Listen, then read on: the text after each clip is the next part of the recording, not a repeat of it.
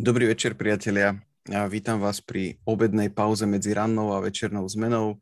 Sledujete ďalšiu epizódu marketingových digitálkov. Ja som Braňo Macko z kontentovej agentúry Ponyhouse a dnes sa budeme rozprávať so Zuzanou Ozanovou z agentúry CSAME a budeme sa baviť o employer brandingu. Zuzka, ahoj. Mm, ahoj, Braňo. Prajem ti dobrý večer. Povedz mi prosím, ako sa dnes máš? Dnes som mám zatiaľ super. Tešila a... som sa na tento večer, hovorila som si, že či to niekoho bude zaujímať, tak to tráviť stredajší večer a zrazu mi pred hodinkou začali chodiť notifikácie od známych, že už sa na to chystajú, tak som aj znervoznila, že to bude mať aj nejakých divákov, takže... Takže máš podporovateľov v publiku. Zdravíme Zuzkyných podporovateľov. Priatelia, prosím, nehambite sa do komentárov uh, písať svoje otázky, uh, prípadne aj podporné komentáre uh, pre Zuzanu. A mm, Zuzi, my sme sa ešte, prvnež teda začal uh, live stream, tak sme sa v backstage bavili o Trevorovi Noahovi, ako by sa to správne malo vyskloňovať. Trevor Noah bol predmetom našej diskusie a, a jeho humor a jeho životné zážitky. A čo, e, čo hovoríš na, na tie jeho stand-upy? Ako ich vnímaš? Ty dávaš dobré podpasovky takto na úvod. Chcel som trošku rozbiť lat, prv než prejdeme akoby k tej eh, marketingovej teórii. A nie, podľa mňa je to dobrý príklad, lebo a, je to príklad z toho, ako niekto zoberie a, tú svoju životnú skúsenosť a vie ju pretaviť na niečo naozaj také empowering alebo pozitívne, z čoho čerpá vlastne v tom svojom úspechu. Takže to je podľa mňa niečo, čím sa môžu inšpirovať aj mnohé firmy ktoré mm-hmm. nás možno niektoré z nich aj teraz sledujú a ktoré práve preto sa sústredia na ten employer branding. Mm-hmm. Skús nám teda trošku povedať, že čo to znamená, čo si máme pod tým employer brandingom predstaviť, čo to, aké aktivity, aktivity to má zahraniať, čo má byť správnym cieľom. Skús nám dať trošku intro, prosím. Jasné, no ono sa môže zdať, že employer branding je nejaký nový koncept, že je to teraz také populárne buzzword, ale Uh, povedzme si úprimne, že employer branding tu už bol dlhé roky predtým, možno trošku pod iným názvom a teraz aj vplyvom toho trhu práce a nedostatku kvalitnej pracovnej sily. Um, tie firmy majú väčší záujem robiť, robiť tieto aktivity, ale čo to vlastne znamená je, že firmy sa snažia viac rozprávať o tom alebo komunikovať potenciálnym zamestnancom, aký sú zamestnávateľ. A to nie, to nie je priamy rekrutment alebo job posty, to je možno malinký subset employer brandingu, hej, že ako má stránka um, profesia stránka, teda ako má firma profesia stránku, ako píše svoje pozície, náplň práce a podobne, ale employer branding je, čo vlastne celá tá firma robí, hej, že aké hodnoty uznáva, na akých projektoch robí, s akými spolupracovníkmi sa spája, ako sa stará o zamestnancov, ktorých už má. Um, čiže employer branding, aspoň v tom, ako ho my chápeme a radi ho robíme v systéme, je kombinácia internej a externej komunikácie. Um, že netreba sa pozerať na employer branding, že je to len o tých zamestnancov, ktorých ešte chcem k sebe prilákať, ale aj o tom, ako sa starám o tých, ktorých už u seba mám, do ktorých som už investovala, ktorí tú firmu poznajú a na ktorých teda tiež netreba zabúdať, aby boli v tej firme spokojní a chceli tam zostať. Dá sa medzi employer brandingom a klasickou komunikáciou, marketingou robiť nejaká akože hrubá hranica, lebo rozumiem, že pri employer brandingu je cieľovou skupinou trh práce. Nie? A pri, pri ostatnej komunikácii je, je cieľovkou akoby trh spotrebiteľov. Ale do veľkej miery predpokladám sa tieto veci prelínajú, pretože to, ako tá značka komunikuje, vnímajú aj tí ľudia, ktorí potenciálne môžu byť zamestnancami Dá sa tam teda urobiť nejaká hrubá čiara, alebo musia navzájom tieto dva streamy komunikačné ladiť? Ako k tomu treba pristúpiť? Ja si myslím, že máš pravdu v tom, ako si to práve povedal a nedá sa medzi tým urobiť tá hrubá čiara, obzvlášť vo firmách, ktoré servisujú nejaký B2C segment hej, a majú napríklad produkt, s ktorým bežná verejnosť prichádza do kontaktu. Jasné, že taký človek, keď um, zvažuje prácu, môže si vybrať medzi viacerými konkurentmi, ak nejaké značky má blízko, dlhé roky si ju kupuje, rád používa, tak radšej pôjde robiť tam ako konkurencii. Čiže z tohto pohľadu určite áno a preto by som medzi tým nejakú hrubú čiaru nerobila a z praktického pohľadu sa možno ani nedá urobiť, lebo treba myslieť aj na to, že my nemáme úplne s výnimkou možno naozaj tých um, um, pracovných portálov kanály, ktoré by cielili na tú cieľovku. Hej, to není, že firma má jeden Facebook profil k zákazníkom a iný k potenciálnym zamestnancom. Čiže v tom obsahu, ktorý robí napríklad na Facebooku, musí myslieť na to, že uvidia to moji potenciálni zákazníci, ale aj moji potenciálni zamestnanci. A myslím si, že čo sa deje uh, v tom správaní ako zákazníkov, tak aj tých um, kandidátov, je, že ich začínajú zaujímať podobné veci a že to ide ďalej a ďalej od toho produktu že tak ako zákazník, tak aj potenciálny zamestnanec sa už oveľa viac zaujíma o to, že ako sa tá firma správa, um, ako sa stavia možno aj k nejakým kontroverzným témam, um, na čom jej záleží, akým spôsobom robí, robí svoj biznis. A to je relevantné pre obe tieto cieľovky. Mm-hmm. Rozumiem. Uh, v tej téme employer brandingu spomenula si Facebook uh, a mám pocit, že na Slovensku LinkedIn zažíva renesanciu. A, mm. že ľudia akoby si všimli, že aha, veď máme tu tento kanál a roky, roku sa tam potvrdzujem všetkých, ktorí mi pošlú request a začínajú to teda aj e, profesionáli e, brať e, serióznejšie. Myslím profesionáli, povedzme freelanceri alebo ľudia, ľudia z biznisu. Všímaš si niečo podobné aj u firiem, že začínajú ten LinkedIn riešiť a, a doplňujúca otázka, je to relevantné pre všetky odvetvia? Určite si to všímam u firiem. Máme aj my mnohých klientov, ktorí nás s týmto oslovujú, aby sme im pomohli nastaviť tú stratégiu pre LinkedIn. Pre niektorých spravujeme viaceré sociálne siete, že robíme pre nich Facebook, Instagram aj LinkedIn. Pre niektorých robíme napríklad len LinkedIn.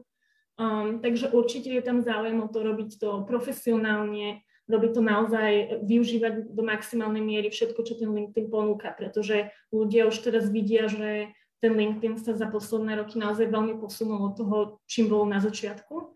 A ja si tiež myslím, že vo veľkej miere je takým ekvivalentom toho Facebooku. Um, čo vidíme napríklad z pohľadu marketérov je, že uh, LinkedIn dosahuje naozaj veľmi pekné čísla.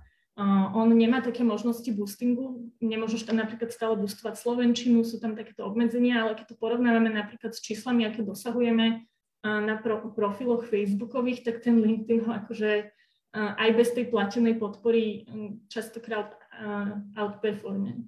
A, takže aj, aj to môže byť jeden z tých dôvodov, prečo firmy po ňom siahajú a prečo prináša vlastne dobré výsledky. Mm-hmm. Keď firmy riešia svoj branding všeobecný, tak si robia rôzne prieskumy trhu, robia si výskumy spotrebiteľského správania. A v employer brandingu si ako môže firma zmerať svoje vnímanie? Čo môže robiť? Um, to je veľmi dobrá otázka a um, tu sú dva pohľady na to, alebo využila by som obe tie cieľovky, o ktorých sme sa bavili v úvode. Um, a to je samozrejme si vieš robiť nejaké prieskumy externé nejak, z tej cieľovky, o ktorú máš záujem, či sú to študenti alebo nejakí profesionálni ľudia, ktorí možno robia od tvojej konkurencie alebo sa ešte len rozhľadajú. Môžeš si mapovať znalosť značky alebo ako tú firmu vnímajú, čo by ich presvedčilo a teda. Um, ale veľmi dobrým zdrojom na uh, nastavenie employer branding kampani alebo celkovej stratégie sú tí existujúci zamestnanci. A s tým my veľmi, veľmi pracujeme Zrovna včera som mala meeting s jedným potenciálnym klientom a bola som veľmi potešená, keď začali tým, že hovorili, že si chcú zmapovať, čo si myslia ich existujúci zamestnanci. A ja si myslím, že to je úplne kľúčové. My sa, my sa na to snažíme každého presvedčiť. Um, niekedy je to ťažšie, niekedy je to ľahšie. Takže keď ten klient už s tým rovno príde, že si to uvedomuje, že ako hodnotu to má a že to má byť prvý krok, um, tak je to super. Jasné, že sa ti stane, že príde klient, že my už vieme, ako to má byť, že už nám len zalomte ten banner, billboard, neviem čo. Um, a musíš ich trošku presviečať, že doprajme si ten mesiac alebo koľko na nejakú analytiku, poďme sa rozprávať s tými ľuďmi a zatiaľ, musím si zaklopať, sa nám to vždy extrémne osvedčilo. Um, takže ideme cestou, že robíme hlavne uh, kvalitatívne fokusky so zamestnancami vo firmách, v malých skupinkách rôzne triedenia, či máš juniorov, seniorov, alebo ideš po oddeleniach, ak sú v niečom naozaj že odlišné a má, má zmysel pýtať sa, ja neviem, výroby versus administratívy v tej firme. Čiže vždy máme aspoň dve, tri skupinky zamestnancov a vedieme s nimi akože veľmi uvoľnené, ale štrukturované rozhovory. Vedieme si ich my ako externí konzultanti, bez toho, aby tam sedel niekto z tej firmy, aby naozaj boli k nám úprimní. Um, a není to o tom, že máš tam ľudí, ktorí len akože slepo adorujú tú firmu, ale aj takých, ktorí sú trošku kritickí a ktorí vedia povedať, že čo by chceli zlepšiť, ale vidí, že im na tej firme záleží a že sú konštruktívni. A z toho vychádzajú veľmi, veľmi dobré insighty. a neboja sa tí ľudia povedať škaredo na tú svoju firmu? Vieš čo, neviem, čím to je, ale musím povedať, že nestalo sa nám to nikdy. My sa veľmi snažíme ich uistiť v tom, že nám môžu dôverovať. Um, napríklad nikdy nerobíme žiadne um, videozáznamy ani nič, čo by sme ďalej zdieľali tej firme, že robíme report na báze nejakých všeobecných zistení alebo citátov, ale nikde nehovorím, že bránil z takéhoto oddelenia mi povedal, že jeho šéf je taký a taký, ale sú to nejaké všeobecné zhrnutia a oni nám v tom dôverujú a naozaj vždycky sa tá debata rozprúdi, takže povedia možno aj to, čo neplánovali. Mm-hmm. Um, a teda z toho čerpáme veľmi dobré insighty, ktoré napríklad, ak staviame potom náborovú kampaň, alebo hľadáme claim k tej značke, hľadáme hodnoty, na ktorých to postaviť, ako nastaviť ten messaging, narratív tej značky, tak častokrát sú to možno až doslovné vyjadrenia tých zamestnancov, ako o tej firme hovoria. Mm-hmm. A také kampane fungujú naozaj najlepšie. Spomínala si, že niekedy príde klient s tým, že už to vieme, ako to má byť. A v akých chvíľach sa tie firmy na vás obracajú? Čo býva pre nich tým spúšťačom, že asi by sme mali riešiť employer branding? Um, v minulosti to zvyklo bývať, že sa na nás obracali dosť neskoro, alebo teda keď už, keď už im tak povedzať stieklo do bod. Um, a keď sa trápili s tým nabrať možno nejaký väčší počet zamestnancov a nedarilo sa im prišli za nami, že skúšali sme headhunterov, skúšali sme toto, skúšali sme toto, nejde nám to, tak teraz nás akože zachránte. Um, takže to bývalo možno tak viac v minulosti. Um, teraz musím povedať, že som rada, že sa to deje trošku skôr. Mám pocit, že tie firmy si to uvedomujú možno aj tým, že sa robí o tom trošku väčšia osveta, že sa o tom rozpráva, že už aj ten slovenský trh sa v tom posúva. A vidíme veľa, m, najmä HRistov, ktorí sa na nás obracajú, hovoria, že chceme začať s tým employer brandingom, poďte nám pomôcť zistiť, že čo to vlastne je a ako to má fungovať v našej firme. Čiže ten, kto vo firme drivuje akoby túto tému, sú skôr ľudia z HR, nie ľudia z komunikácie, hej? Nie sú to marketéri, sú to personalisti. Ako kde? Um, častokrát je to téma HRistov, um, častokrát sú to firmy, ktoré možno ani nemajú marketérov, um, čiže veľmi to závisí asi aj od tej štruktúry ale treba povedať, že nie je to väčšinou to vedenie. Um, a to je aj taká prúpovidka medzi HRistami alebo na všetkých employer branding konferenciách sa to hovorí, že, že employer branding nie je téma HRistov. Employer branding je téma celej firmy. A to je cieľ, aby sa každého o tom presvedčil, že my všetci musíme byť toho ownery, um, od CEO až po bežných manažérov, až po tých zamestnancov, len vtedy to bude fungovať. Hej. A vtedy to nefunguje, keď si niekto povie, že tuto vy dve hr vyriešte celý employer branding a majte to na starosti a urobte to za nás. Um, employer branding naozaj keby patrí celej tej firme. Ale naozaj niekedy prídu tí HRisti s tým, že oni už to pochopili, oni v to veria a to vedenie ešte možno až tak nie a niekedy začíname aj tým, aby sme to vedenie presvedčili a vysvetlili im, o čom ten employer branding je a prečo ho potrebujú. A je, je reálne, že sa aj nejaký C-level uh, manažerov zapája do, do týchto aktivít? Um, určite áno. Uh, my aj veľakrát v tom úvode, keď si napríklad spravíme tie fokusky a máme nejaké zistenia, tak uh, v ďalšom kole chceme robiť nejaký workshop, uh, kde zapájame podľa štruktúry firmy rôznych ľudí, ale niekedy sú to práve aj takíto manažeri alebo aspoň niektorí z nich, pretože oni majú veľký vplyv na to, ako sa zapája zvyšok firmy. Lebo my mhm. si môžeme vymyslieť akékoľvek aktivity, ale potom tam chceš mať aj ambasádorov spomedzi zamestnancov alebo chceš komunikovať niečo v rámci internej komunikácie a ty tých manažerov nevieš obísť.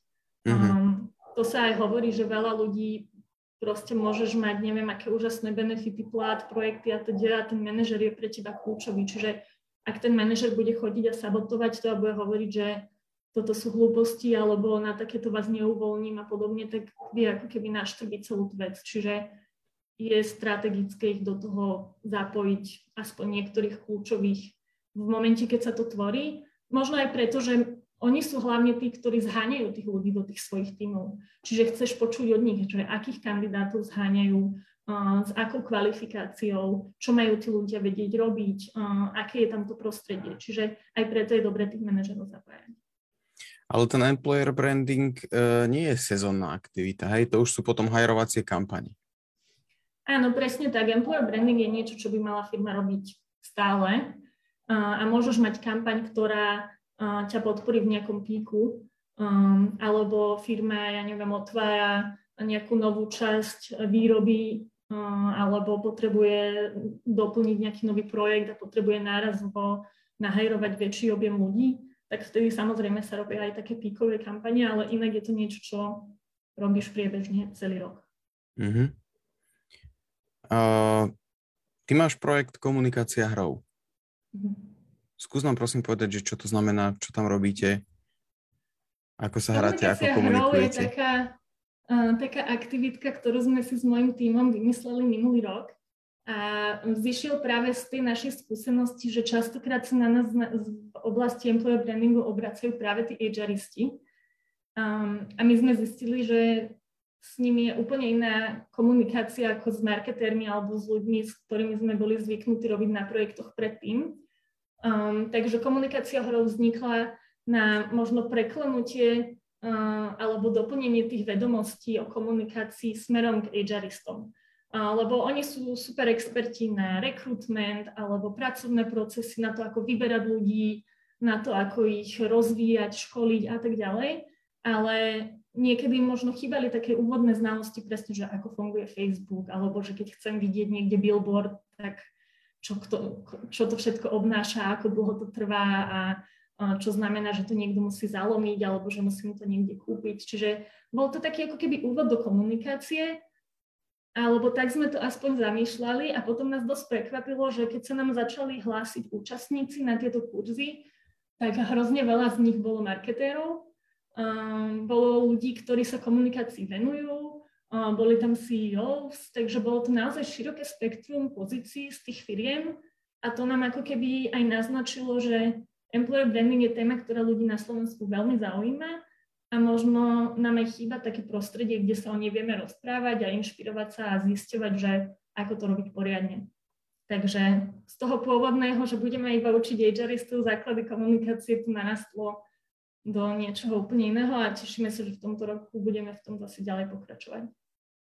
Keď sa bavíme o tvojom týme, tak eh, v agentúre máte Social Impact oddelenie. Áno. Čo to je, prosím? um, System je super firma v tom, že my máme veľa tímov, ktoré vyšli, vznikli preto, lebo niekoho, kto tam pracoval, niečo bavilo.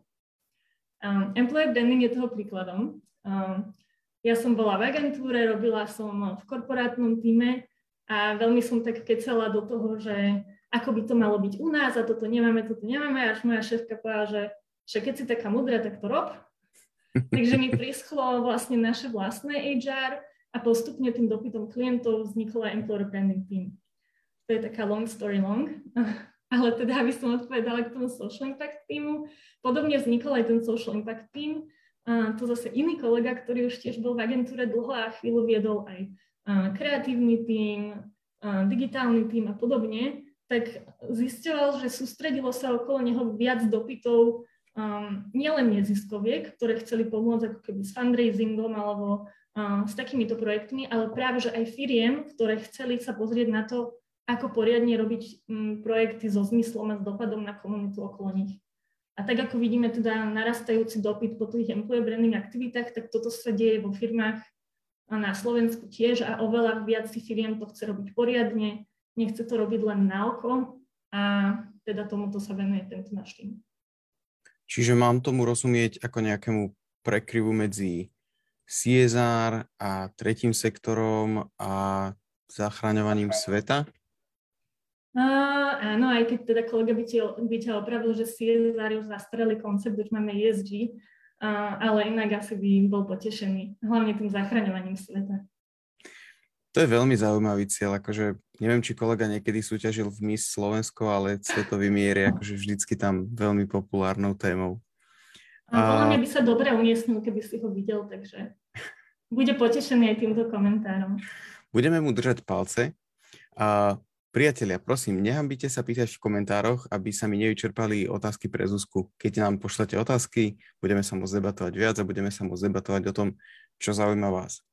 A dokým nám ich pošlete, tak budem čerpať z tých, ktoré pre Zuzku máme pripravené. Zuzia, ďalšia otázka je, ty si spomenula aj internú komunikáciu v úvode, hej?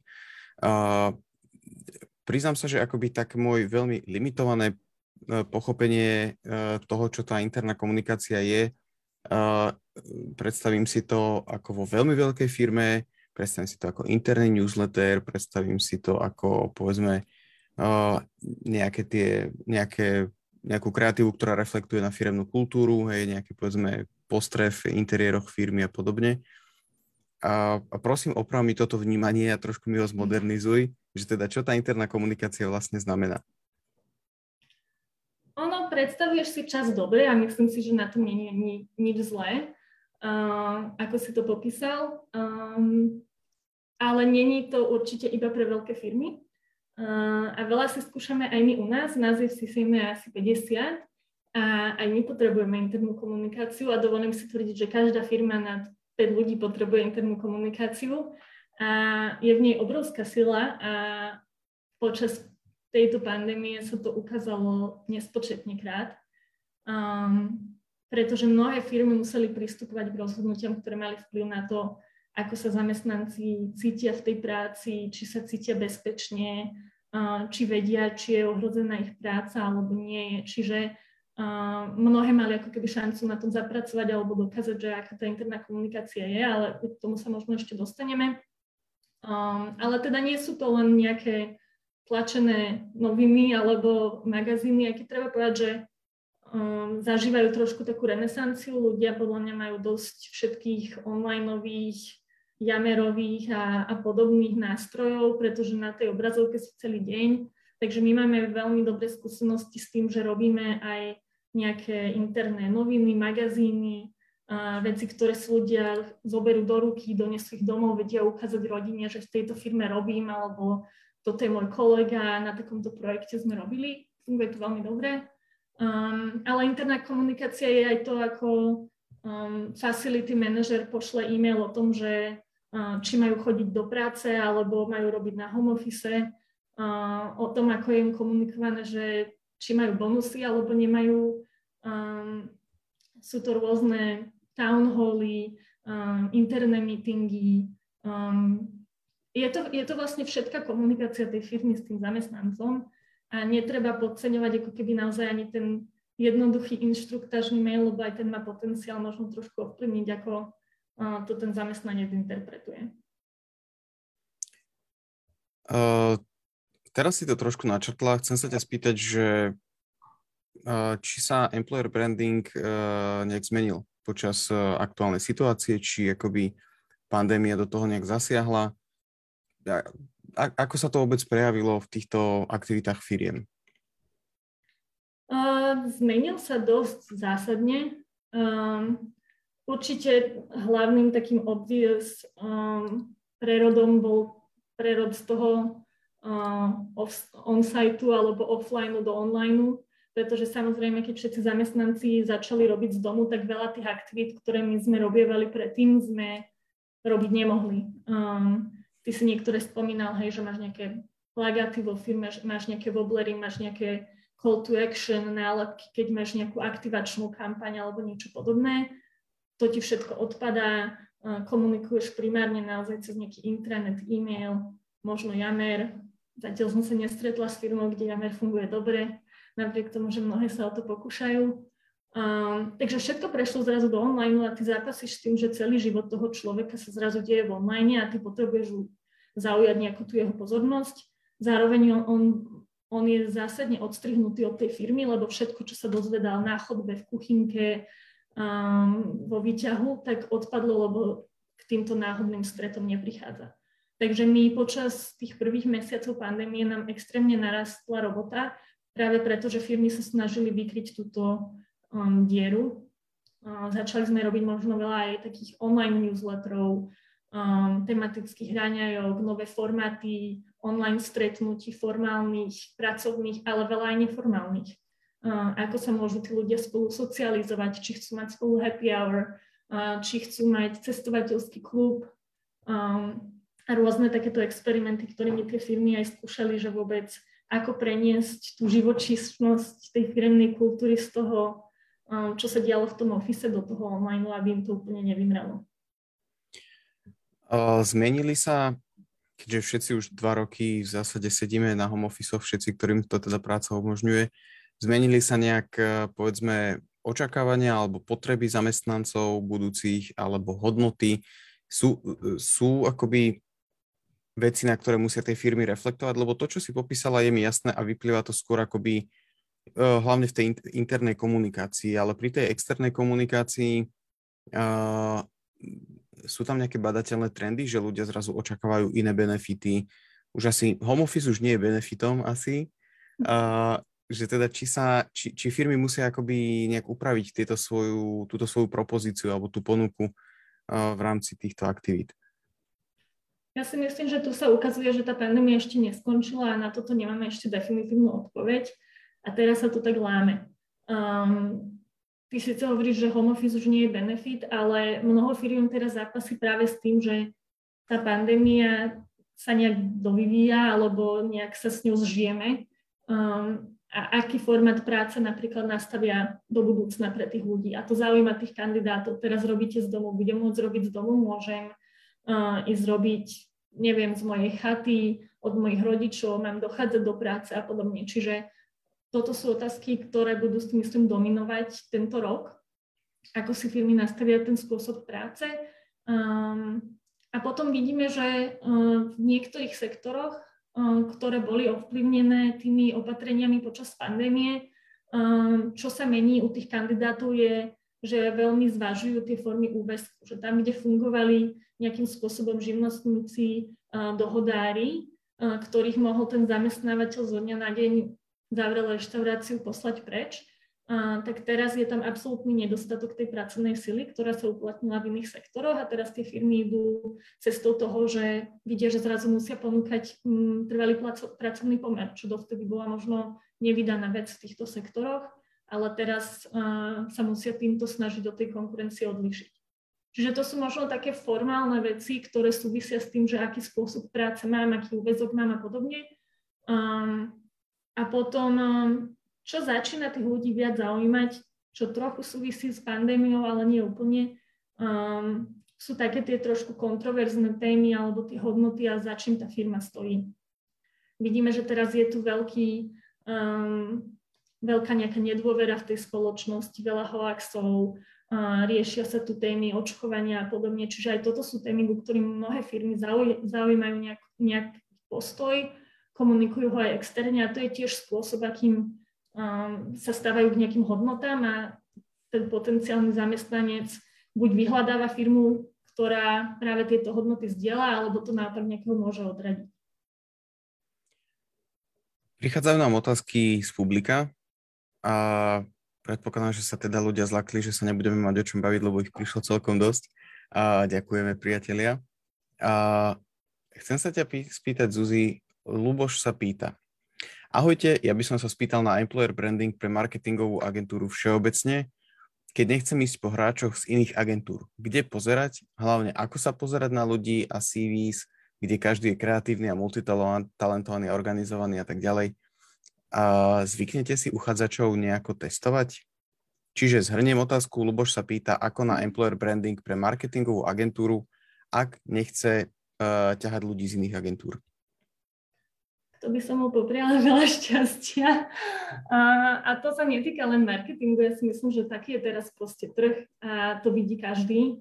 Um, máme, čo v Amerike nazvali Great Resignation, ľudia vidia, že je to trh kandidátov a že môžu prísť zaklopať na hoci ktoré dvere a tá konkurencia je naozaj v takom stave, že nevie tých ľudí nájsť a že im dá dobré podmienky. Takže to teraz uvidíme v najbližších mesiacoch, že mnoho ľudí bude rotovať a bude chodiť z firmy do firmy len za to, že si môže vypýtať viac alebo dostane tro, trošku lepšie podmienky, než malo v tej firme, kde doteraz pôsobili. Um, ono závisí, akých ľudí hľadá. No, ak je spokojný s tým, že to majú byť absolventi, ktorí nemajú skúsenosti, tak môžu ich hľadať kdekoľvek a budeš ich to musieť naučiť. Ak hľadáme ľudí, ktorí sú marketéri, tak môžeme cieliť aj na ľudí z klientskej strany alebo z nejakých iných odvetví, ale myslím si, že to je ten switch, ktorý urobí menej ľudí. Skôr je ten switch z agentúry ku klientovi a už naspäť to ide, to ide trošku ťažšie. Mm-hmm. A doplňujúca Lubošová otázka bola, že teda ako, kde sa pozerať. Na to si asi čiastočne mhm. zodpovedala, že teda nevyhne sa tomu ťahaniu ľudí od konkurencie. Ale hlavne, ako sa pozerať na ľudí, keď každý v CV teda napíše svoje silné stránky a pochopiteľne všetko to znie úžasne. A či, pýta sa, zvyknete si uchádzačov nejako testovať? Asi nie konkrétne ty alebo u vás v agentúre, teda ako sa pozerať na tie CVčka, keď všetky vyzerajú rovnako skvelo a, a ako si tých ľudí pretriediť? My, si, my si uchádzačov um, 100% testujeme. Uh, ja som teraz tiež koncom roka hajrovala novú posilu do týmu a väčšinou to funguje tak, alebo teda to je taká moja skúsenosť, že CVčka alebo um, motivačný list alebo niečo sú také prvé sito. Na tom uvidíš, že či človek si dal vôbec trošku námahu, či si pozrel, čo si za firmu, či tam nemá preklepy, štyri hrúbky a podobne, čo samozrejme hneď hádžem do koša, lebo uh, s týmto by som asi nevedela dealovať. Ale je to tiež nejaká vizitka tej práce, hej, že chcem ich s pracovať a cover letteri nezmením názov firmy alebo proste neviem si naformátovať CV, tak si poviem, že keď toto neviem urobiť pri uchádzaní do práce, ako si dám námahu pri práci pre klienta alebo pri, na, pri vytváraní nejakých iných dokumentov, čiže to je taká úplne základná hygiena. Um, ale potom, uh, keď sú to aj také špecializovanejšie pozície, že kde vieš uh, si pýtať aj nejaké um, referencie, tak ti vie človek poslať, na čom už robil. Vidíš, aké má skúsenosti, čo má za sebou, či spravoval nejaké profily a vie ti ukázať, poslať ukážky, keď hľadáme ľudí do content týmu, vedie nám poslať writing sample. Čiže určite by som podporila to, že súčasťou tej prihlášky môže byť ukážka nejakej tvorby, lebo to sa nedá už len tak obkecať, to už musí človek podložiť nejakým dôkazom. No a potom v prvom site si ľudí pozývame na prvý pohovor. Chceme sa s ním porozprávať, čiže netestujeme ich bez toho, aby sme mali nejaký prvý taký chemický oťuk. Lebo stane sa, že sa s človekom stretne, že vidíš na prvú, že to nebude fungovať a tým pádom nechceš strácať ani jeho čas, ani svoj. Ale ak ten prvý meeting prebehne fajn, máme z toho dobrý dojem, máme pocit, že by tam mohol byť nejaký potenciál, tak potom vždycky dávame testovacie zadanie, ktoré súvisí s náplňou práce, ktorú by ten človek mal. Častokrát to reflektuje aj možno konkrétne zadania, ktoré máme pre klientov v tom týme, alebo do nejakej miery to reflektuje, čo by ten človek na tej pozícii robil. On má potom niekoľko dní na to vypracovanie a na základe toho potom robíme ďalšie rozhodnutie. Čiže prvé si to je, či to CV vôbec má nejakú úroveň, či s tým človekom dokážeš akože komunikovať. Druhý filter je teda uh, asi portfólio, hej, keďže všetci sme v tom CV nádherní, tak portfólio ukáže teda v čom sme silní, hej. Kde ho vieš mať, lebo samozrejme na nejaké account manažerské pozície nevieš mať portfólio alebo niečo podobné, ale na tie špecializované pozície alebo nejakým spôsobom výkonné, kde portfólio vieš mať, tak je to určite um, dobré mať a ušetrí ti to čas. Tretí krok si spomínala teda stredko, ktoré je ale teda viacej pocitové, či si sadnete, či teda tá chémia cvakne, hej? No, není iba pocitové, možno to pocitové je možno polovica toho, ale samozrejme sa rozprávaš s tým človekom o tých skúsenostiach, čo má zažité, Um, a do veľkej miery aj to, že prečo chce prísť robiť on pre teba. Myslím si, že na to netreba zabúdať, že není to len, že ja som na koni ako zamestnávateľ a toto niekto sa mi prišiel doprosovať, že či ho chcem zamestnať. Obzvlášť teraz to teda nie je ten prípad a ten človek si častokrát má z čoho vyberať, čiže on si tiež vyberá mňa, že či som niekto, komu chce venovať značnú časť svojho dňa a svojho života a či má pocit, že mu tam bude proste dobre. Takže je to vzájomné. Nejaké očakávanie a zistenie viac aj o tých skilloch. Podľa mňa tam tiež veľakrát zistíš, že či to je len o tom, že každý sa opíše úžasný, skúsený, flexibilný, neviem aký. Na tom pohovore veľmi rýchlo zistíš, že či tiež taký naozaj je. A posledný krok je testovacie zadanie. Áno. Mhm, OK. Uh, Simona má otázku, ktorá je podľa mňa veľmi zaujímavá a predpokladám, že mnoho firiem sa s ňou stotožní. Pýta sa Simona, ako doceliť väčší záujem spomedzi radov našich kolegov, aby sa stali ambasádormi a aby reprezentovali uh, firmu na ich sociálnych sieťach. Radi by sme mali v zastúpení rôzne pozície či vekové rozhranie, no je náročné ich presvedčiť. Aj keď u nás pracujú radi, nechcú sa veľmi ukazovať. Ďakujem a pozdravujem Zuzku, Simona. Tuším, ktorá by to mohla byť, ak je to ona, tak ju pozdravujem tiež a ak nie, tak ju pozdravujem aj tak a, ďakujem za otázku. Um, ono, práca s tými zamestnancami um, je teda oriešok, ale um, oplatí sa do nej investovať. Máš takých, ktorí prirodzene k tomu budú inklinovať a tými by som začala. To sú možno takí trošku exhibicionisti alebo takí, ktorí k tomu majú vzťah, majú tú značku už radi. A to je často aj dobrý začiatok, že ty chceš tým ostatným priblížiť, ako to má vyzerať, alebo k čomu vlastne smeruješ. Um, keď sa ale bavíme o tom, aby to ľudia postovali na vlastných sociálnych sieťach, teraz vidíme, že tie vlastné sociálne siete sú trošku v takom úpadku a že mnohí uh, sú viac takí pozorovatelia iba a už reálne nepostujú na tie profily. Um, čiže toto je trošku také úskalie, že môžeme od nich chcieť, aby zdieľali obsah, že to možno ešte vyšerujú, čo viac sa deje napríklad na tom LinkedIne, než na tom Facebooku. Možno aj preto, že ten Facebook ľudia berú viac za taký osobný kanál a LinkedIn viac taký profesionálnejší. Um, a tým im tú prácu uľahčíš. Čiže dá sa to robiť tým, že robíš obsah, ktorý podnecuje ostatných, aby ho zdieľali, že môžem sa pochváliť, že pre takúto firmu robím a chcem to dať vedieť aj ostatným. Ak chcem, aby tí ľudia obsah aj sami tvorili, um, tak s nimi musím trošku viac pracovať. Uh, my sa snažíme potom takých ľudí identifikovať, či už so zapojením manažérov, HRistov alebo nieko, nejakých iných ľudí v tej firme, ktorí nám vedia povedať, že toto sú takí akční, uh, oni stále sa zapájajú do rôznych projektov a podobne, čiže uh, vytvoríme si nejaký pool ambasádorov a potom s nimi ďalej pracujeme. Uh, školíme ich napríklad, ako si taký obsah vytvárať, dávame im príklady, ukazujeme ich, ako, ako si um, dobre fotiť, um, točiť video, um, vieme im dávať rôzne ukážky, prípadne máme obsahy, keď my ten profil spravujeme, tak myslíme na to, že tam chceme tých zamestnancov zapojiť a dávame im ponuku zapojiť sa už do predpripravenej témy.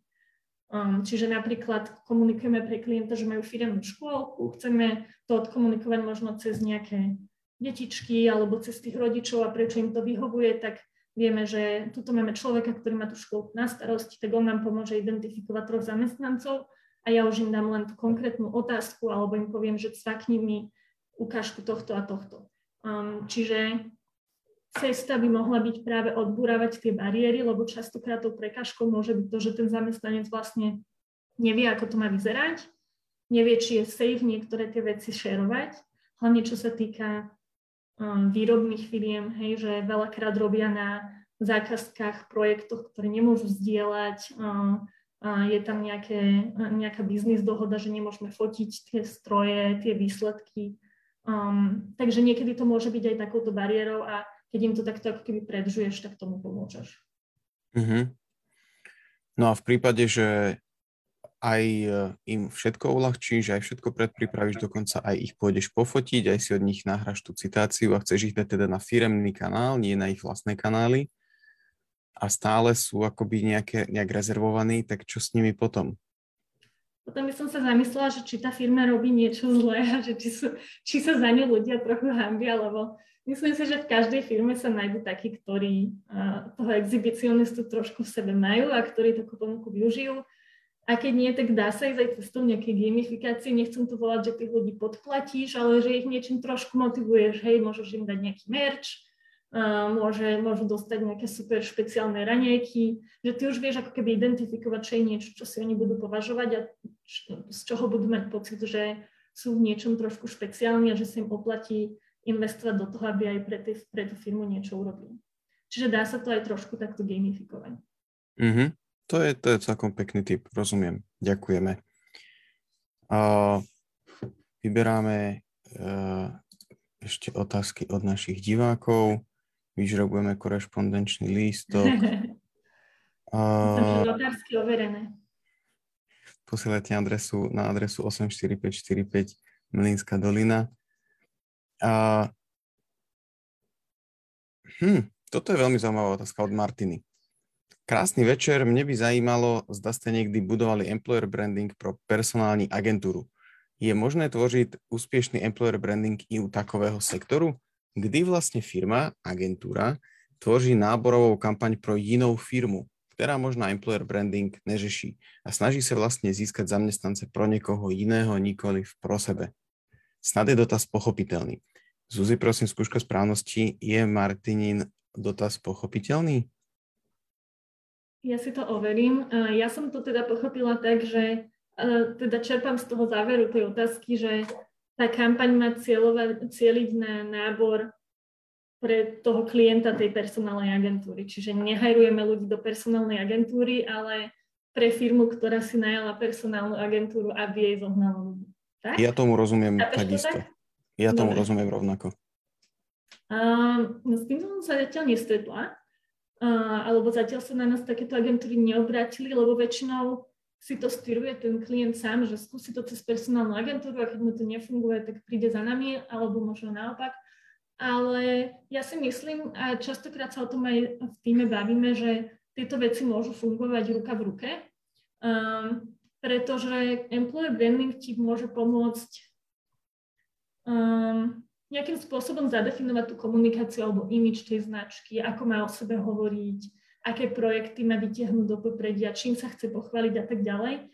Um, ale ob, niekedy obzvlášť v takých super špecifických pozíciách, uh, ktoré nevieš targetovať úplne len tak na Facebooku, uh, tak ty potrebuješ sa spojiť s personálnou agentúrou, aby ti pomohla možno tých ľudí niekde nájsť. Čiže myslím si, že môže tam byť taká symbióza medzi tými dvoma medzi personálnou agentúrou a komunikačnou um, s tým istým cieľom, hej, že tomu klientovi chceš priniesť tých najkvalitnejších ľudí a vieš tej agentúre pomôcť, ako má o tej pozícii hovoriť, že um, častokrát sa pozeráme napríklad aj na tie job descriptions, um, alebo minule sme robili dokonca kampaň, kde sme um, challengeovali tú ponuku tej firmy.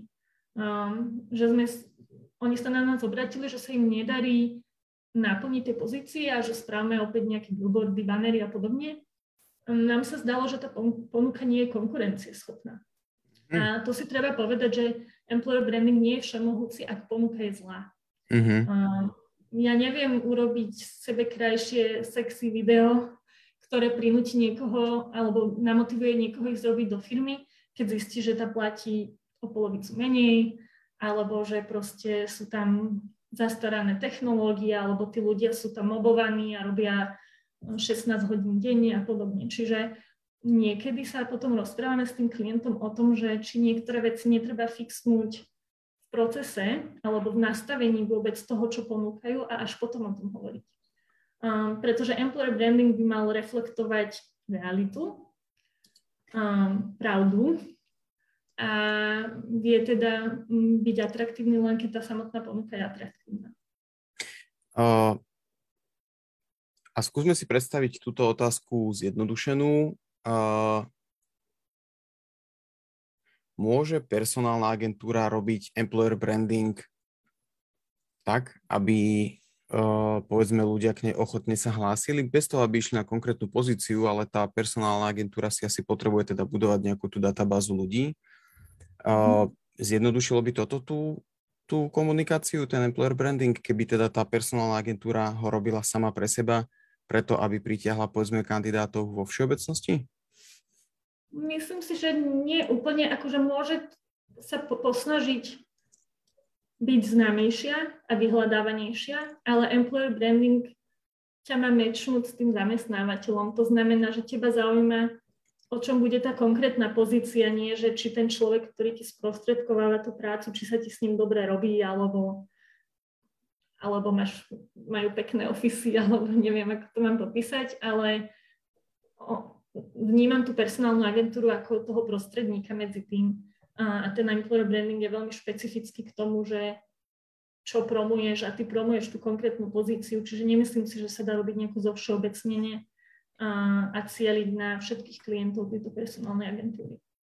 OK, rozumiem. Martina, prípadne nám napíšte, či teda Zuzka zodpovedala a či sme porozumeli vašej otázke. A žrebujeme ďalej z e, korešpondenčných lístkov. Ja, toto ma zabolelo. Alžbeta sa pýta. Zdravím, chcela by som sa spýtať, či ste sa už stretli s manažérmi, podľa ktorých komunikácia, či už interná alebo externá, nemala veľkú hodnotu a bola pre nich e, zbytočná popri iných firemných záležitostiach. A ak, ako sa vám podarilo presvedčiť ich o opaku? Pýta sa Alžbeta. Rada by som povedala, že som sa s tým nestretla, ale realita je, že sa s tým stretávame veľmi často. Um, je to ťažké, Um, ale myslím si, že tým, že employer branding už má niečo za sebou, um, takže sú aj spôsoby, ako presvedčiť uh, ľudí o hodnote um, týchto aktivít. Um, a ono to závisí aj od toho, že o čo tej firme ide. Niekedy, keď ide priamo direct recruitment alebo že potrebuje naplniť nejaký konkrétny počet pozícií, tak je to paradoxne jednoduchšie lebo aj to vedenie si ako keby uvedomuje, že cieľ je, že príde mi toľko to CVčok, aby som mal toľko kvalitných kandidátov. Je to trošku také uchopiteľnejšie, merateľnejšie. A to ďalšie, alebo tá alternatíva, keď je to viac také povedomie o značke alebo nejaký brand awareness, tak áno, je to také abstraktnejšie, ale tiež sa to dá kvantifikovať, dá sa to odmerať um, dá sa uh, zistiť, že ako ľudia tú značku vnímajú, ako spokojní sú tí existujúci zamestnanci a podobne. Mm-hmm. Ale skôr by som sa možno pozerala aj na to, že um, ako ten manažer komunikuje, prečo v tomto hodnotu nevidí, že či je to len o tej finančnej stránke, alebo, alebo že tá firma momentálne nepotrebuje rekrutovať a podľa toho vieš ako keby, že čo potrebuješ adresovať um, a čo vieš odmerať. Mm-hmm. Čiže pokiaľ sa tomu bránia, tak jednoducho sa ich snažíš racionálne nejak eh, s nimi argumentovať, áno? Uh, áno, alebo sú rôzne príklady toho, môžeš začať aj niečo v menšom a odmerať, aký to malo dopad. Um, možno na spokojnosť tých zamestnancov, či už interne.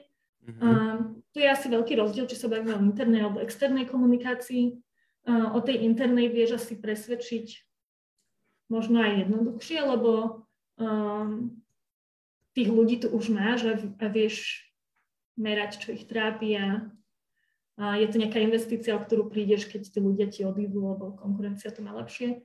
A ak nepotrebuješ hajrovať, tak áno, vtedy sa ťažšie možno presvedča o tom, že musíme o sebe dávať svetu vedieť, lebo vlastne nemáme nejakú potrebu doplňať tie rady zamestnancov. Suzi, keď si, keď si hovorila o tom, že niektoré tie ponuky potrebuješ klientom uh, trošku skritizovať a povedať im, že nie sú konkurencieschopné, a bola by si do hry, že, že by sme to dneska trošku zinteraktívnili a ja by som ti ukázal náš aktuálny inzerát. a som absolútne otvorený kritike, pretože dostávam zatiaľ také akoby zmiešané feedbacky, a, ale teda či by si bola do hry, že by si mi trošku skritizovala náš aktuálny inzerát si si povedal, že nie, nie, niečo z tej moderovačky máš, hej, že trošku problém konzultácia. Môžeme sa na to pozrieť, aj keď teda uh, uh, rovno poviem, že ono to není len o nejakom letnom pohľade na tú ponuku, lebo napríklad, čo nám po, pomohlo identifikovať, v čom bola tá ponuka, ktorú som spomínala, možno slabá, bolo to, že sme si urobili prieskum konkurenčných ponúk, aká je situácia v tom regióne, um, čo, čo inzerujú konkurenti, a vedeli sme sa, keď je to naozaj akože e, vážnejšia situácia, vieme sa s niektorými porozprávať a tak ďalej. Čiže ono to není teraz, že ja mám nejaký zázračný radar, ktorým, ktorým to odhalím a je to trošku aj o porovnaní toho relevantného, lebo žiadna ponuka nie je samostojná. Um, tí ľudia sú daní a ty môžeš mať super ponuku ale príde ti Google tvojej konkurencie a všetci budú chcieť ísť tam, alebo príde firma, ktorá uh, naliala um, alebo nahajrovala nejakého super nového klienta, uh, vidí v tom investíciu a teraz ti tých ľudí prepláca o 50%. Hej? Čiže vždycky je to faktor tej situácie, ktorú, ktorá sa ti snaží tých kandidátov nejakým spôsobom ukradnúť. Rozumiem. Uh, absolútne rešpektujem, že som to na teba vytiahol absolútne bez prípravy a že nebudeš mať kompletný obraz, je mi to úplne jasné. Uh, ale tým, že sme, tým, že sme agentúra a poznáš to agentúrne prostredie, uh, tak uh, možno budeš mať pre mňa nejaké užitočné vstupy. A, a keď už teda pro bono konzultáciu mi dáš, tak verím, že pre našich divákov to bude užitočné tiež. A, a hovorím, absolútne budem akceptovať feedback akýkoľvek, uh, nemyslím len pozitívny, negatívny, ale aj v tom, keď mi povieš, že napríklad nemáš dostatok informácií a ne, nemá zmysel sa o tom baviť, lebo by si išla, varila z vody, vtedy to akože jednoducho ťa nebudem v tom dusiť. Takže ja sa pokúsim šernúť uh, screen a ukážeme si náš aktuálny inzerát, pretože do Ponyhouse hľadáme social človeka, a uh, dali sme si inzerát aj na pretlak a dali sme si ho do viacerých skupín marketerských, taktiež uh, na LinkedIn. Ukážem ti teda uh, ten vizuál a popisok toho inzerátu uh, a uvidíme teda, že teraz by sme mali všetci vidieť môj screen. Vidíme môj screen? Áno. Čiže toto je vizuál, ktorým teda hľadáme človeka do týmu hovoríme teda, že hľadáme seniornú socku do najmenej toxického týmu, hej, že snažili sme sa tam nedať do, do týmu, ktorý je najviac uh, flexibilný a mladistvý. A, no a teraz to trošku odzumujeme a ukážeme si možno ten, ten text. Čiže píšem, hľadáme seniornú socku do najmenej toxického týmu. A, a v úvode popíšem, kto sme, s kým robíme a potom vysvetľujem, hneď e, na začiatku teda, čo tá toxickosť pre mňa znamená, alebo teda čo v tom vnímaní akoby toho nášho týmu znamená tá toxickosť. A potom neskôr teda popisujeme požiadavky na tých e, kandidátov. Keď budeš chcieť scrollnúť, tak krič. Scrollnúť môžeš a vieš to aj nazoomovať nieko, lebo ja tomu... Určite áno, určite áno. Ja, super. Je to OK takto? Mhm, perfektné.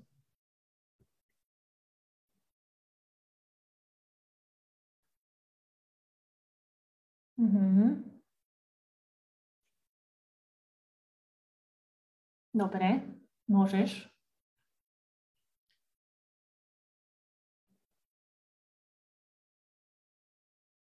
Mhm.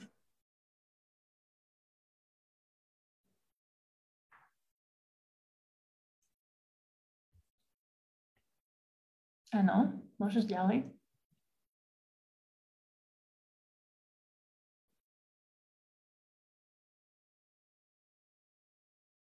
OK.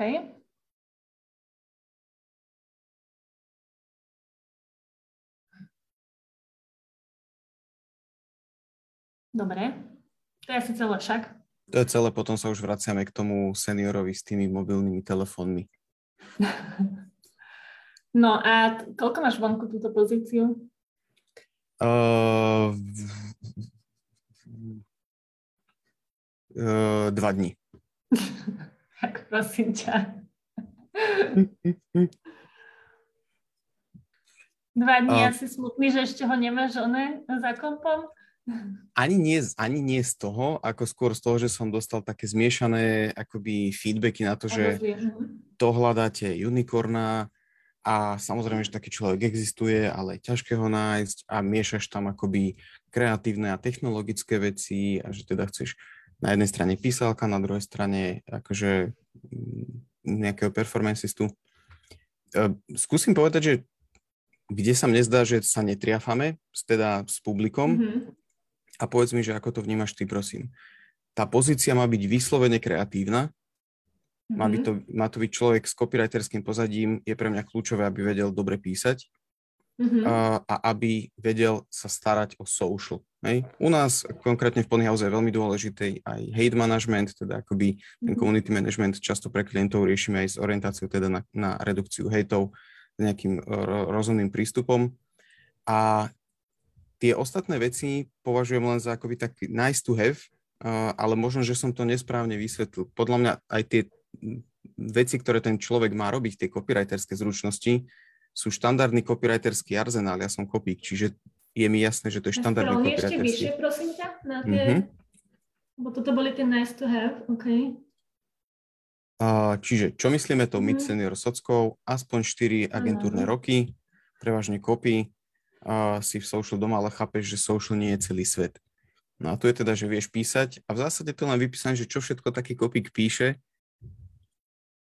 a možno, no. že tam to vyznelo, že je toho priveľa. Ja mám trochu pocit na prvú, že možno treba počúvať to, čo ti tí ľudia hovoria. Okay. A mne sa trochu zdalo tiež, keď som si to čítala, ale to je opäť, my to môžeme mať inak nastavené v agentúre. Um, ja mám tiež pocit, že niekto, kto vie písať aj videoskript, aj natívny článok, aj newsletter, aj content na uh, Facebook a, a Instagram, že to je trošku stretch. Um, OK. Ale, ale závisí, ako to máte zapozicionované. U nás napríklad máme content team, ktorý viac um, robí napríklad články, hej, e-booky, content stratégie, videotvorbu, podcasty a tak ďalej, ale social, community management a tak ďalej um, nám spravuje človek s iným, s inými skillmi uh, a, a potom to reportovanie si myslím, že je možno ešte úplne, úplne iná, iná odnož uh, činností. Uh, mm-hmm. Čiže z tohto pohľadu chápem, že možno sa to ľuďom zdá, že, že chceme toho veľa a my to tiež sa nám to občas stáva, um, alebo teda aj, aj, aj naša šéfka občas má takú predstavu, že, uh, že niečo takéto povie a naš, naši, naši chalani vždy upracujú, že no to takto nemôže byť, lebo taký človek neexistuje. Um, a, a treba povedať, že asi není písanie ako písanie. No. Určite, na, to, určite. na tomto sme sa aj my poučili, že tomto by som možno videla uh, to, že, že, že nie každý písač, ktorý vie písať články, vie ako na community management. Rozumiem. Čiže to reportovanie tam je podľa teba, že úplný streč, hej? Prepač? Čiže to reportovanie je pre teba už akože veľké naťahovanie tej, tých e, kapacít alebo tých, tej pozície. No neviem, a, a kto ti to boostuje? Alebo ten človek to má aj boostovať? Na veľmi basic levely. Akože sofistikovanejšie veci riešime s mediálkou vždy, alebo s nejakými systémami. Ja by som z toho skúsila osekať. Mm-hmm. Lebo inak sa mi páči, ako hovoríš o tej kultúre, že mám taký feel, pretože aká ste agentúra, aký máte humor, um, že ste trošku také cynické obludy. Um, aj my sme takí, čiže nám by bolo tiež toto blízke. Um, popisuješ to prostredie, hej, že tam nebazirujete na um, priepustkách od lekára a podobne, že to je celé fajn. Ja si myslím, že tá náplň práce pôsobí odstrašujúco a mhm. človek mm-hmm. si povie, že ja toto nebudem vedieť všetko robiť. Jasné, že máš kandidátov, ktorí proste nevedia um, si prečítať ani základné um, dve slova v angličtine a bez hamby sa prihlásia na hociakú pozíciu Mm-hmm. Ale tak to pomočme, hej, keď sa ti hoci kto z profesie prihlási na neviem aké senior social media robil čašníka niekde v zmrzlinárni, no offense, hej, ale že nemajú na to, na to žiadne skily. Mm-hmm. Um, ale tak takého asi nechceš. No.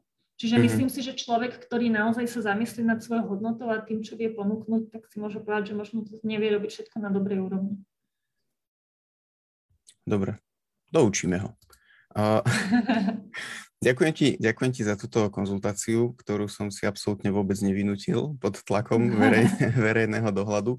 Uh, Martina nám napísala spätnú väzbu. Otázce sme, ste porozumeli perfektne a ďakujem za odpoveď. Takže ďakujem Zuzi, Martina je spokojná. A pozrieme teda, ešte tu máme kopec zaujímavých otázok, skúsim vybrať nejaké, ktoré, ktoré sú najštiplavejšie. A však som ti pomohla trochu, tak buď dobrý na mňa. Ide mi skôr o to, aby sme nevybrali, aby sme vybrali niečo, čo akoby uh, môže byť sa aplikovať na väčšiu časť publika, akoby hlavne o tom ide. Vôbec mi ide o to, aby som ťa nejak nachytával, to, to v žiadnom prípade. Uh, ani by som si to nedovolil, keďže nie som odborník na tvoju tému a, a špe, za, za špecialistku si dnes ty, takže v žiadnom prípade by som si nedovolil challengeovať uh, tvoje, tvoje schopnosti v, tej, v tejto téme, pretože ja v nej doma nie som vôbec. A očividne, aj podľa nášho inzerátu teda.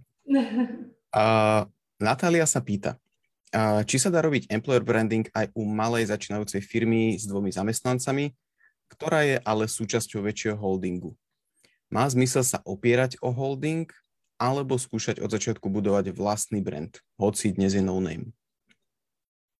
To je dobrá otázka, když teraz mi napadlo, že toho sme sa nedotkli. Um, veľakrát je employer branding daný centrálou alebo grupou, ktorá sa snaží nejakým spôsobom zjednotiť, ako sa o tej firme hovorí, naprieč všetkými krajinami. A aj my sa s tým stretávame, že klient musí ako keby implementovať tú korporátnu nejakú stratégiu alebo employer branding identitu. Um, myslím si, že najmä u začínajúcej firmy je to v poriadku, keď sa nemajú možno veľa oprie, o čo oprieť z nejakých existujúcich výsledkov alebo podobne, ale vždy, keď je to možné, alebo čím viac budú rásť a bude to viac možné, by som odporúčala alebo podporovala všetky firmy v tom, aby sa snažili tieto veci čo najviac lokalizovať. Um, áno, každá centrála tú svoju pobočku pustí do, toho, do tej lokalizácie viac alebo menej. Niektoré sú v tom naozaj extrémne. Minulo sme lokalizovali kampaň, kde ešte bolo povedané, že tento slogan musí mať dve slova, ktoré sme prekladali z angličtiny a to si naozaj môžeš z vlasy vytrhať.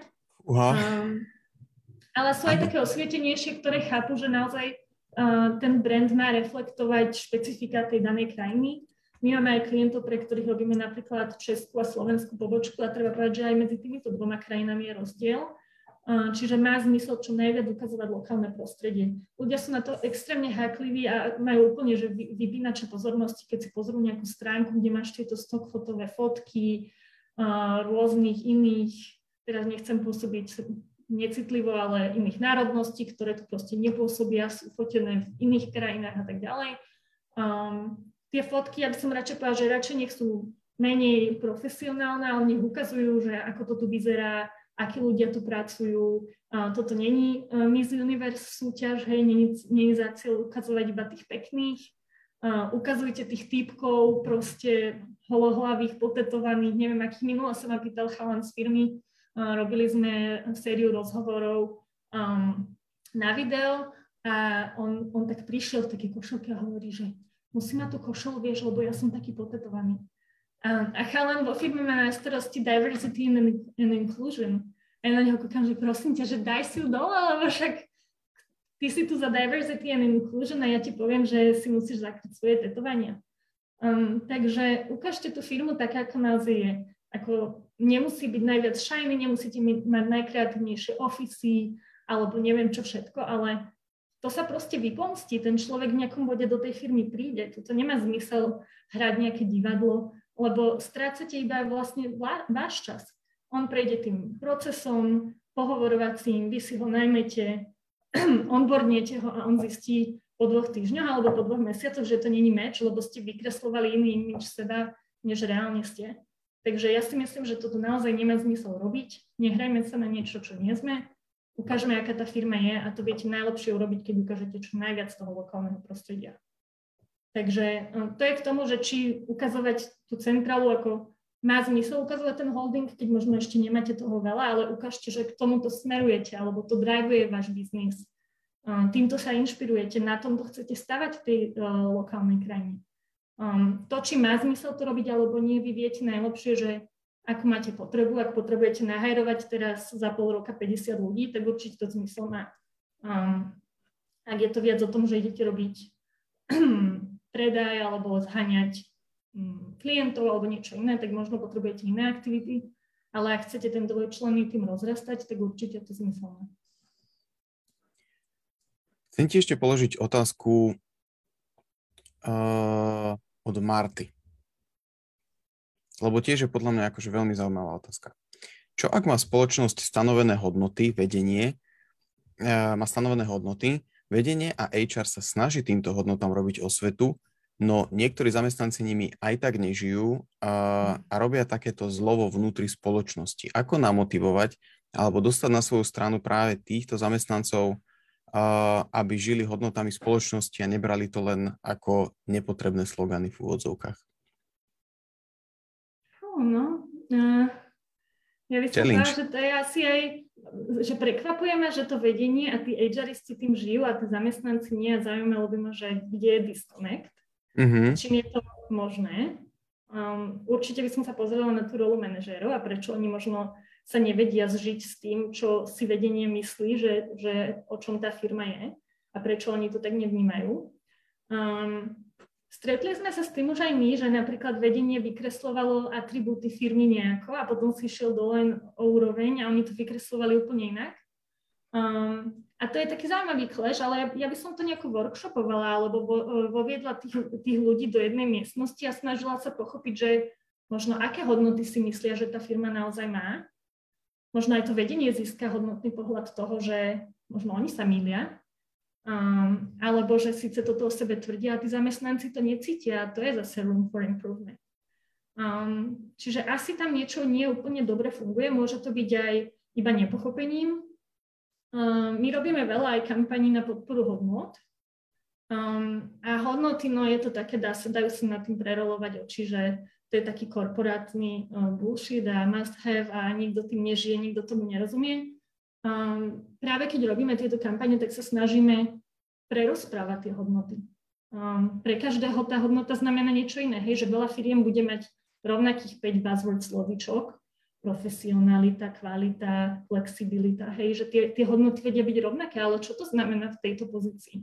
Poďme sa o tom baviť na úrovni daného týmu. Iné to bude v klientskom týme, iné to bude v účtovnom týme, iné to bude vo výrobe, iné to bude pri ľuďoch, ktorí robia sami, iní, iné, ktorí prichádzajú do styku s 200 ľuďmi denne.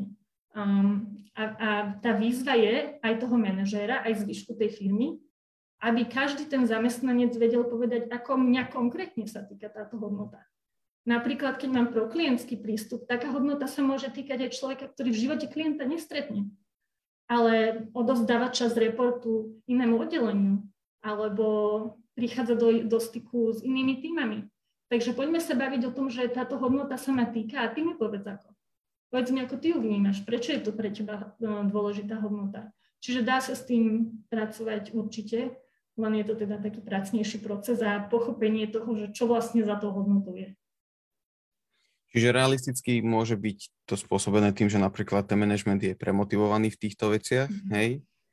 A, a nedarí sa im to povedzme zrozumiteľne odkomunikovať, a, alebo to môže byť spôsobené aj tým, že povedzme tí zamestnanci sú povedzme ja neviem, cynickí z prírody ako ľudia, hej? A, a, to môže byť, hej. Ale akože ak, ak je to nejaká zásadnejšia väčšina, vždy budeš mať pár takých, ktorí a priori nebudú súhlasiť alebo budú negatívnejšie naladení, ale ak je to naozaj nejaká väčšina, tak by som sa pozrela na to, že Uh, môže to byť, že v dobrej viere to vedenie tomu verí, uh, ale možno sa to nedostáva k tým ľuďom tak, aby o tom verili tiež. Niekedy tá firma externe robí niečo veľmi dobré a smerom k zamestnancom sa tým až tak neriadia. Oni tým dostrpia, že teraz všade vykrikujeme do sveta, že sme takí, takí chápaví, tolerantní a odo mňa tu niekto chce, že robím tu už uh, 8 víkend po sebe alebo uh, nevieme dobre zaplatiť kolegov, hej, mám tu takéto náročné podmienky, no tak nemajú pocit, že tá firma taká je. Možno sa snaží byť taká k zákazníkom a ne, nespráva sa tak zamestnancom. Aj, aj tam môže byť ten disconnect. To je uhol pohľadu, ktorý by mi vôbec nenapadol, že vlastne tí zamestnanci vidia, ako sa správame k zákazníkom a keď sa nesprávame k ním rovnako dobre, tak e, ich to môže frustrovať. A neplatí to ale len smerom k zákazníkom, ale aj k tým potenciálnym zamestnancom. Mm-hmm. Toto je niečo, na čo ľudia v kuse hejtujú pri telekomunikačných operátoroch, hej, že keď ti volá ten, ktorého nemáš, tak ti nastupuje hory doly, ale keď už nejakého si, tak sa nič nedá, hej, ako mali, mm-hmm. si tam obličku doniesol. Ale um, nemôžeme toto isté robiť v employer brandingu. Keď povieš externe vykrikovať super podmienky, ktoré neponúkaš tým ľuďom, ktorí už u teba pracujú, tak si povedia, že aj ja som menej. Na mne už nezáleží, že ja tu pre teba driem už neviem koľko rokov. Takže netreba zabúdať na to, že tí ľudia, ktorí už ti na tých stoličkách sedia, musia mať ten pocit tiež. Mm-hmm. Rozumiem, rozumiem. A položím ti poslednú otázku, aby sme sa všetci mohli vrátiť do práce, lebo za chvíľu začína teda nočná. Veronika sa pýta, Ahojte, ja by som sa chcela spýtať, ako na employer branding pre mladšiu cieľovku, možno študentov alebo absolventov, z ktorých chce firma spraviť stálych zamestnancov. Ďakujem. A ja si do, dovolím ešte doplniť otázku, akoby k tomu podotázku, že či naozaj je také horúce, ako sa hovorí, že teraz o nás hovorili, že mileniáli sú takí a hen takí, teraz sa hovoríme o tom, že generácia Z je taká a hen taká. Čiže Veronika sa pýta, ako na tú mladšiu cieľovku tých potenciálnych zamestnancov a ja by som to chcel doplniť o to, že či to záleží od toho, v ktorej dekáde tí ľudia boli narodení, alebo iba od toho, koľko majú rokov oni v, te, v tom čase. Uh, rozmýšľam, kde začať. Um, na tú Veronikinu otázku, um, mňa by zaujímalo, že či myslí teda, ako ich prilákať, aby sa vôbec hlásili, alebo ako keď už sú u teba, ich presvedčiť, aby tam chceli zostať. To sú za mňa dve rozdielne veci. Píše, ktorý, uh, mladí ľudia, z ktorých chce firma spraviť svojich stálych zamestnancov. Hm. Lebo čo sa týka toho prilákania, tak sú firmy, ktoré to robia dobre. Mne sa napríklad páčilo, ako to robil aj McDonald's, uh-huh. ktorý um, mal také sebavedomie povedať, že vy u nás nebudete celú, robiť celoživotnú kariéru. To bola krásna kampaň. Hej, to bola super kampaň, lebo oni našli veľmi dobrý insight a oni tu na tom postavili, že ty nechceš ísť do McDonaldu na celý život, ale dať to takéto, takéto skillsy. OK. Um, čiže to, to, je, to je za mňa veľmi dobrý príklad úspešnej kampane. Um, k tomu druhému, že keď už ten človek u teba je a či chce zostať, tak to už nie je až tak o kampaňovaní, to už je o tom, ako tá firma funguje, hej, že ako vieš tých ľudí uh, začleniť do toho týmu, či robia na zmysluplných zadaniach a, a cítia sa, že prispievajú k reálnemu výsledku alebo niekomu robia kávu, uh, či sa im niekto venuje, či majú čo robiť, uh, či im niekto dáva spätnú väzbu. Uh, stáva sa, že tí ľudia povedia, že ja vlastne neviem, aká je moja práca, alebo ja každé ráno prídem a čakám, že kto si čo zmyslí, alebo pol dňa si Facebookujem akože jasné, že sú takí, ktorí sa potešia, že môžem kúkať niečo na Netflixe, um, ale naozaj tí ľudia chcú sa rozvíjať, chcú byť súčasťou toho týmu, chcú mať pocit, že na tom participujú, ale treba povedať, že takým ľuďom sa treba venovať. Um, takže by som povedala, že treba, aby mali niekoho, kto sa ich ujme. To môže byť nejaký baby, môže to byť nejaký mentor, ale niekto by ich mal na starosti. Lebo keď si len povieme, že a veď ten tým nejak, niekto to urobí, tak sa môže stať, že to nerobil nikto a že ten človek si povie po pár mesiacoch, že nemám tu miesto, a necítim sa súčasťou tohto týmu a nechcem tu byť dlhodobo. Čiže asi nemám na to úplne nejaké easy riešenie, ale to už je potom o tom, že aká má byť rola toho človeka a aké miesto pre neho v tom týme reálne máme. Uh-huh. A myslíš, že teda akoby sú naozaj trendy, ktoré pri jednotlivých generáciách sú odlišné, že mileniáli boli takí, zoomery sú takí, naši rodičia boli onakí. Či, či akoby to naozaj platí? Čo, čo ty na to hovoríš? Akože do nejakej miery možno áno, ja si myslím, že veľký vplyv na to má tá doba a vôbec aké sú podmienky a aká je konkurencia. Uh, že teraz to vidíme aj u starších ročníkov, že je tam väčšia uh, fluktuácia len za to, že majú kam ísť uh, a je to priateľné a nikto sa na to nepozerá nejak cez prsty, keď si vo svojej štvrtej práci, kdežto pred 40 rokmi to bolo možno, možno ešte také podivné. Um, ale áno, treba povedať, že tí mladší no, majú takú chuť objavovať uh, a, a s tým netreba bojovať. Um, ja si myslím, že áno, tí ľudia prídu, nastúpia na nejaké prvé zamestnanie a po pár rokoch si povedia, aj keď budú super zamilovaní do tej firmy, že je toto super, ale neviem ešte, aké je to niekde inde. Nemám to s čím porovnať. A to je prirodzené a s tým netreba bojovať. Um, tak ako netreba bojovať s tým, že chcem byť um, ten first employer of choice. Veľa firiem chce, aby k ním chceli hneď prísť absolventi do prvého zamestnania. Um, každý chce ísť robiť do Pixelu, každý chce ísť robiť do Google, hej, že oni majú tento image. My často klientom hovoríme, no nebojujte s tým, neviete byť druhý Google, nebuďte, ale po tých dvoch rokoch človek aj z toho Google bude chcieť odísť tak buďte ten, ku ktorému chce ísť, buďte ten second employer of choice a príde vám kandidát, ktorý už má dva roky skúsenosti, niečo už zažil, má zreálnené očakávania a máte možno oveľa hodnotnejšieho človeka ako nejakého absolventa, ktorý k vám príde, vy ho vypiplete a po tých dvoch rokoch vám aj tak odíde.